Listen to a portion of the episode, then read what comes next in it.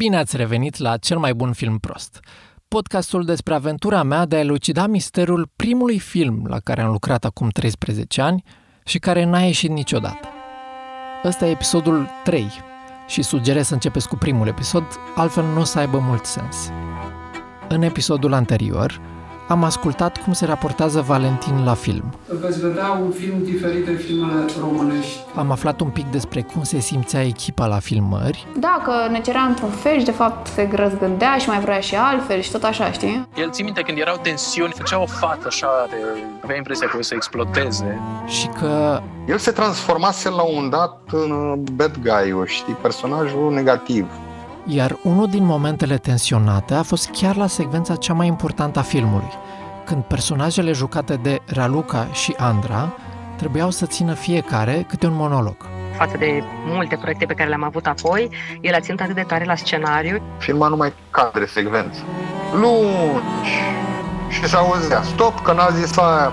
Fa! Aha, am ținut minte bine cu scenariul. În acest episod vom vorbi despre cum e și nu e ok să te porți cu actorii și în ce moduri filmările astea au schimbat radical viața unor oameni. Am renunțat la două chestii super importante. Eu sunt Alex Lungu și asculți cel mai bun film prost.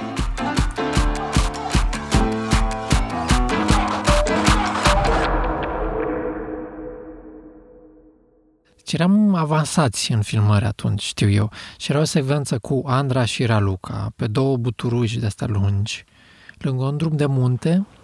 Pe partea era o stângă de asta înaltă și pe partea cealaltă era un râu. Și le avea un, uh, un ping-pong, un fel de dialog, dar mai mult monolog. Și camera se tot mișca în jurul lor, mai pe munți, mai pe nu știu ce, pe un, de pe una pe alta. Îți mai amintești ceva? Poate vag, da. Țin minte foarte bine că aveam un monolog extrem de lung și el vroia să-l știu la virgulă. Deci dacă greșeam un cuvânt, un cuvânt, dacă îl spuneam altfel, ne opream. În loc de ce ăla înlocuia cu o virgulă și mergea mai departe și se auzea stop, n-a zis ce. Dacă nu m-a pus să repet partea aia, până când am zis-o mot-a-mo. Fii, te rog, din suflet mai permisiv. Deci nu avea niciun... Nu sub nicio formă. Mă credeam atât de neînsemnată, încât mă miram când cineva mă observă. Înregistrarea asta e chiar de la secvența aia. Aveam impresia că toți ceilalți oameni, femeile și bărbații, O tot oprea pe Raluca în mijlocul cadrului în loc să lase să termine. Eu am filmări non-stop, dar nu pune nimeni preț pe așa ceva. Am întâlnit asta, într-adevăr, la Shakespeare. Dar, în rest, mi s-a părut ciudat pentru cam orice scenariu. Nu-i Caragiale sau, eu știu, Shakespeare să mă iei de gât ce faci, mă, bagi de la tine. Țin minte că au tras foarte multe duble. mă credeam atât de neînsemnată, încât mă miram când cineva mă observă. Monologul ăla zis așa cuvânt-cuvânt, rămân cuvânt-cuvânt, așa cum sunt. Mai făceam încă o dată, tocmai pentru că nu știa. Mă credeam atât de neînsemnată, încât mă miram când cineva mă observă. Hai să stăm cu fața încolo. Mă credeam atât de neînsemnată, încât mă miram. Nu e bun unghiul, hai să luăm din partea asta la alta, hai încă o dată. mă credeam atât de neînsemnată, Încă o dată. mă credeam atât de Încă o neînsemnată. dată. Credeam atât de... Încă o dată. Hai încă o dată. Dă un Dumnezei, mami, de treabă, pe bune, este frate cadru secvență. Deci nu mă poți opri pe mine sau pe un coleg dacă nu schimbă sensul. Băi, nu te supăra, Andrei, nu vreau să jignesc pe nimeni. Dar scenariul ăsta nu e Kafka.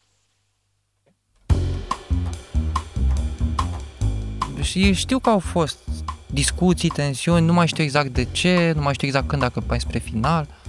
Știu că a țipat cineva către Valentin sau poate Valentin către alții, poate Blondel, poate Victor sau mai mulți, nici eu nu mai știu detalii. Dar oricum știu că s-au oprit filmările pentru o perioadă în timp ce au tot... Uh-huh. Probabil ajunsese toată lumea la capătul răbdărilor. A, au stat mult, au stat mult la scena aia. Dar cred că a și plâns. Da? Wow. Da. Amândouă, până la urmă. Oh my god.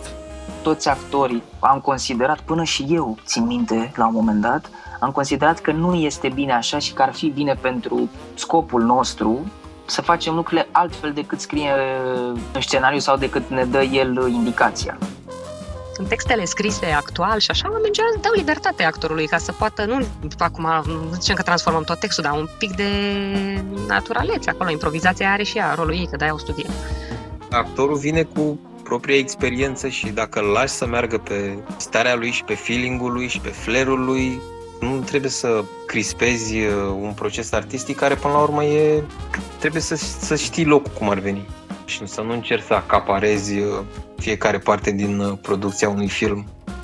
El avea un stil care mie din prima mi-a, mi-a stârnit o revoltă în mine care nu, nu face bine actului artistic.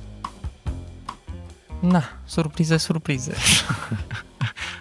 Da, eu nu, nu mai amintesc vag lucrurile astea, că nu eram nici implicați direct în ele, știi? Și cum e când nu știi ce înseamnă munca cu actorii, nu știu, nu prea comentezi așa, doar că până să ți se pară, poate totuși ceva e prea mult. Da. Na. Adică eu emoțional n-am fost afectat. În același timp, cred că și noi eram certați și luați la mișto, dar cu alte lucruri. De exemplu, știu sigur că nu tot uh, se lua de noi că nu ne strângeam suficient de repede cablurile și echipamentele. Ah, da, da, Era da. o chestie constantă. Parcă, da. Și eram printre copaci, prin hățișuri, Da. prin toate chestiile astea, agățau tot timpul, era super enervant. Și eu cred că am făcut o treabă bunicică pentru ce condiții erau. E chiar greu ce am făcut noi acolo. Da, Frate, ei, cred că a am fost... învățat în vara aia cât n-am învățat patru ani la Asta e, de asta, MTC. da, asta e sigur. Filmul a și deviat viața echipei. ProTV-ul nu m-a mai căutat niciodată. Mai multe după pauză. Vreau să profit de spațiul ăsta ca să vă spun și de alte podcasturi românești bine produse. Și o să încep cu un alt cel mai. Un podcast despre viața din jurul stadioanelor, care se cheamă Cel mai frumos joc. Magie, pur și simplu. Despre istorii, memorii și cum povestesc oamenii despre emoția de pe stadion. E ceva de care nu poți să scapi toată viața, e un microb, e un virus. Cel mai frumos joc îl ascultați pe Spotify, YouTube sau oriunde ascultați voi podcasturi. Acum, înapoi la show. Parcă a zise la un moment dat, sau când ne-a explicat despre monologuri, anumite secvențe erau inspirate din viața lui, sigur. Eu mi-amintesc asta. Dar se și simte din cum le-a scris. Par foarte personale. Și pentru un om care nu scrie în mod curent, de unde să te inspiri în primul rând? De unde data ficțiune? Și a zis, bă, ce mișto ar fi să regizez eu, că am și eu niște idei. Bă, trebuie să ai un talent la scris, adică nu poți să scrii un scenariu așa cum te trăsnești, adică trebuie să ai o înclinație spre chestia asta, nu e așa de simplu. Din întâmplare nu prea ies chestiile când nu știi nimic, adică mi-e greu să cred, adică sunt foarte multe lucruri care trebuie să se alinieze ca să-ți iasă miraculos o structură narrativă coerentă spusă în limbaj audiovizual. E, e, e dificil. Dar n-am văzut filmul. Cine știe, că poate vorbesc ca Iurea și o să am șocul vieții.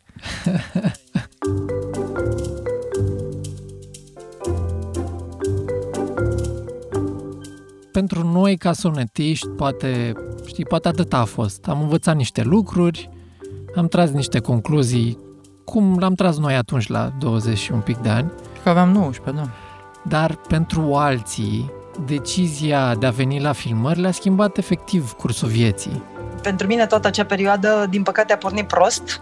De exemplu, Raluca, Aveam un proiect la ProTV în care trebuia să fiu prima dată în viața mea când mă chemaseră pentru un rol principal într-un episod, Doctor de Mame, cred că se numea serialul, și mi-au zis că îmi dau direct rolul principal, doar că se, nu se știa exact data de filmare.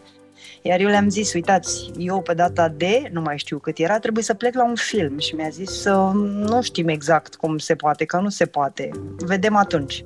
Na, cum se mai întâmplă, data filmării s-a schimbat, când deja ea trebuia să fie la Drama Karma.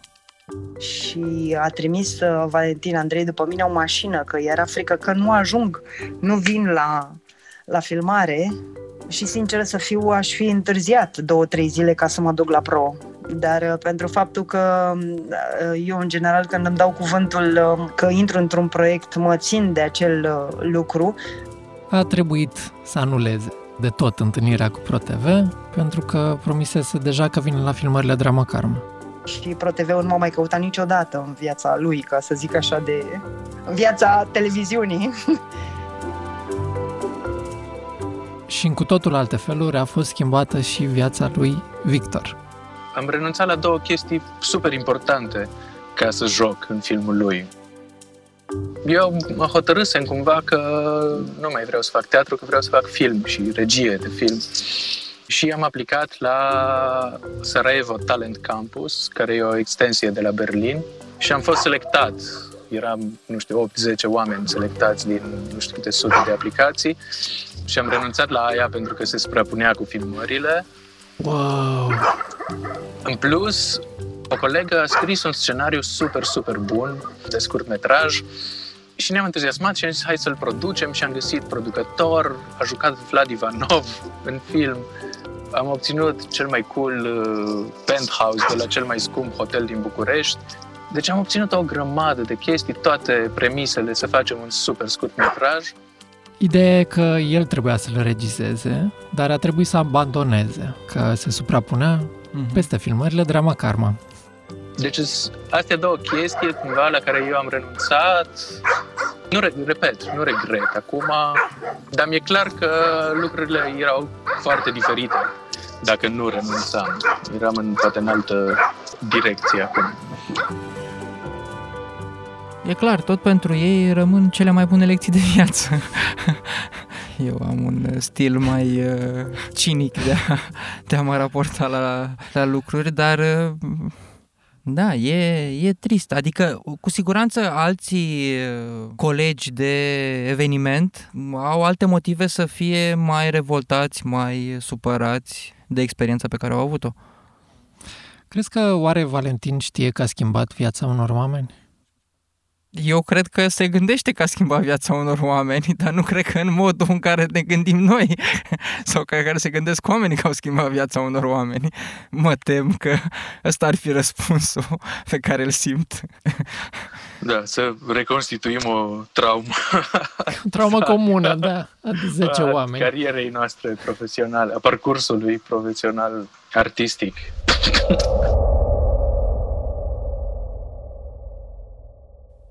Cred că te putea păcăli dacă nu erai familiarizat cu filmul, cu fără să vrea, cred că o făcea.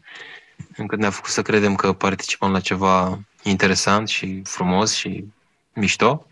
Indiferent că n-am fost noi plătiți, s-au consumat niște resurse, mâncare, cazare, combustibil, au fost. A experimentat pe banii lui până la urmă și pe ai noștri, de fapt, și pe timpul nostru, dar, mă rog, fiecare a avut motivația lui.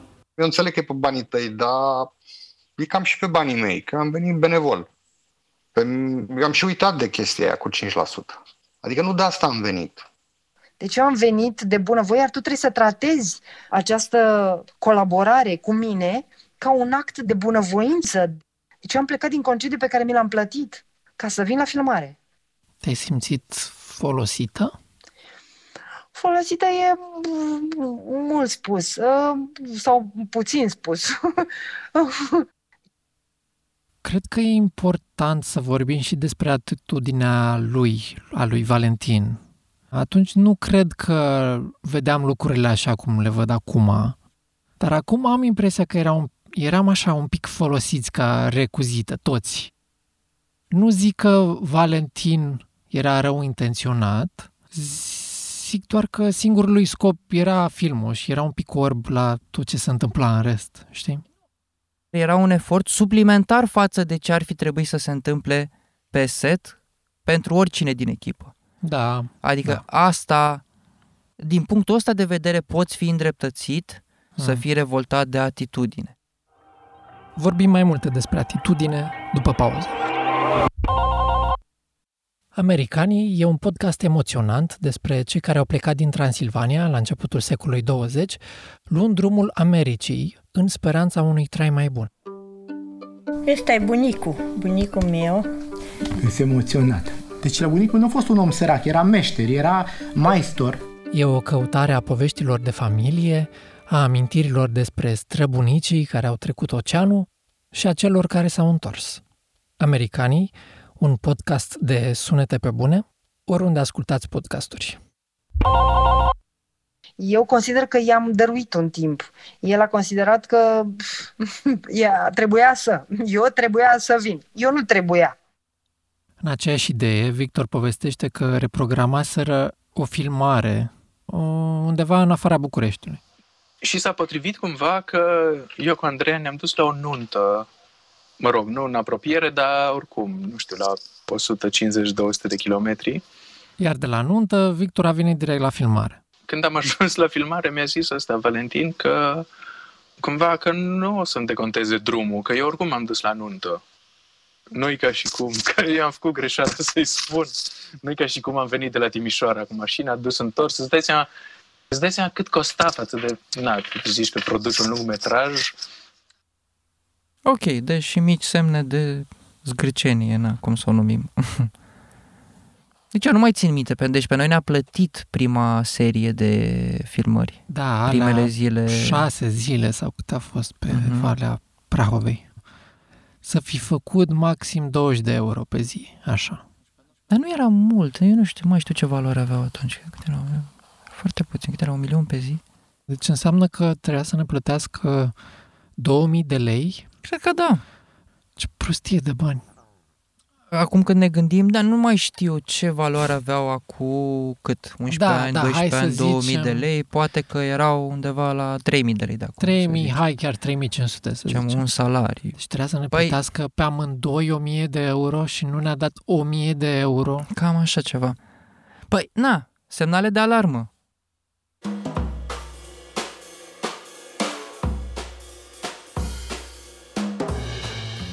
Dar vezi că și asta tu spui pe banii lui, dar nu a fost pe banii lui, a fost pe timpul tău, Alex, pe timpul meu, pe, nu, a fost pe un efort comun. Da, el a investit niște bani, dar na, noi toți am investit, de fapt. Uite, poate nu sunt de acord întru totul, dar mi se pare interesant cum pune Victor problema aici. Cât de acceptabil e să zici că un șef, oricare ar fi el, e doar naiv, bine intenționat și că face cât poate. Sau când totuși trebuie să-ți asumi responsabilitate pentru ceea ce faci. Gata camera TV?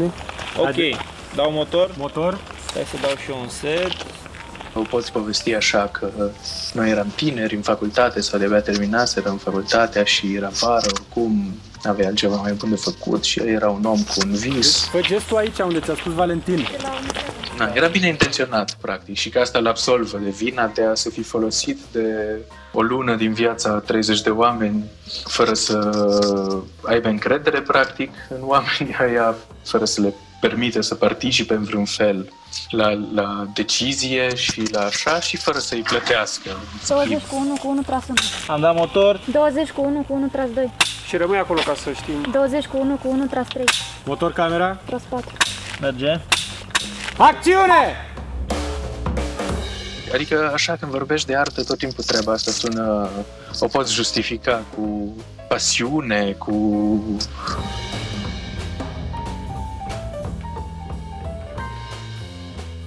Și el zice așa, imaginează că în loc de un regizor am vorbit de un patron care are un vis.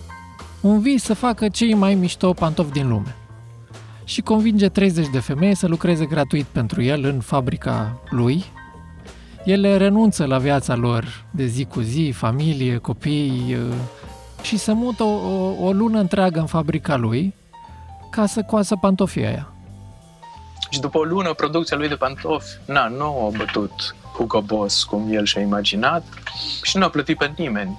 Știi? Și pantofii aia, tu, unul dintre oamenii care au muncit acolo, i-ai căutat an de an pe Google să vezi, bă, dar au apărut pantofii aia, s-au vândut undeva, îi poartă cineva. A fost de vreun folos. Nu a fost de niciun folos. Nu s-a uitat nimeni la ei, nu a purtat nimeni. Nu i-a vândut nimeni, nu i-a cumpărat nimeni. dacă translatezi povestea asta în orice alt business, în orice alt, în orice alt domeniu, atunci cumva realizezi uh, na, gradul de impostură și de exploatare și de... Cred că diferă mult perspectivele, știi? E perspectiva unui uh, om care joacă în film și are un anumit tip de așteptări. Mm.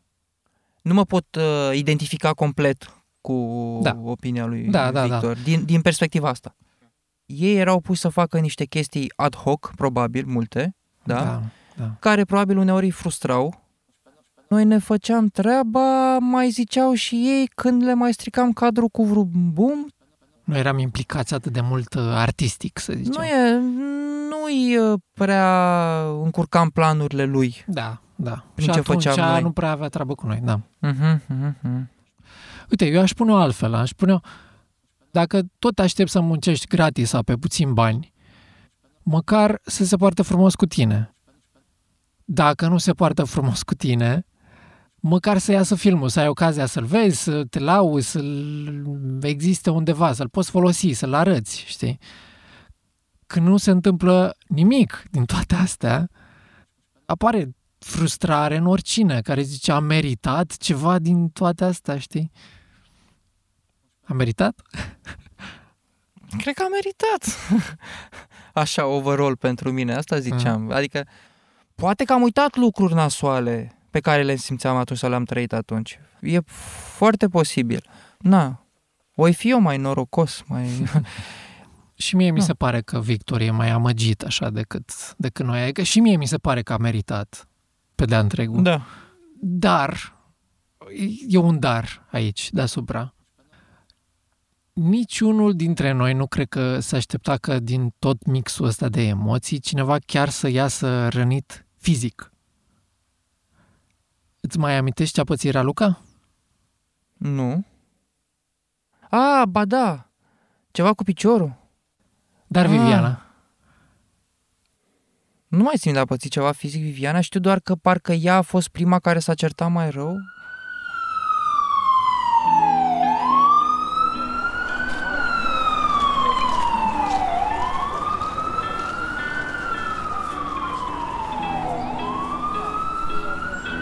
Aici e cliffhanger.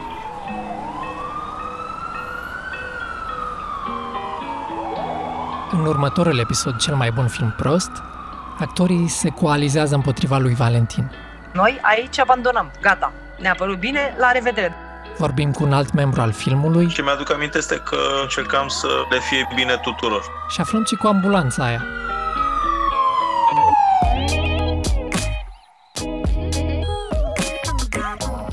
Uitați să vă abonați pe YouTube, Spotify sau oriunde altundeva unde ascultați voi podcasturi. Dar și pe scena nouă.ro. Scena nouă e o publicație deșteaptă despre viața culturală din România. Noi ne-am distrat citind despre firma de apartament care acordă titluri fictive de recorduri sau despre marea păcăleală cu așa zisul Nobel al președintelui Academiei Române. Cel mai bun film prost este produs de mine, Alex Lungu. Scris de Andreea Tănase și Alex Lungu. Sound design de Mara Mărăcinescu.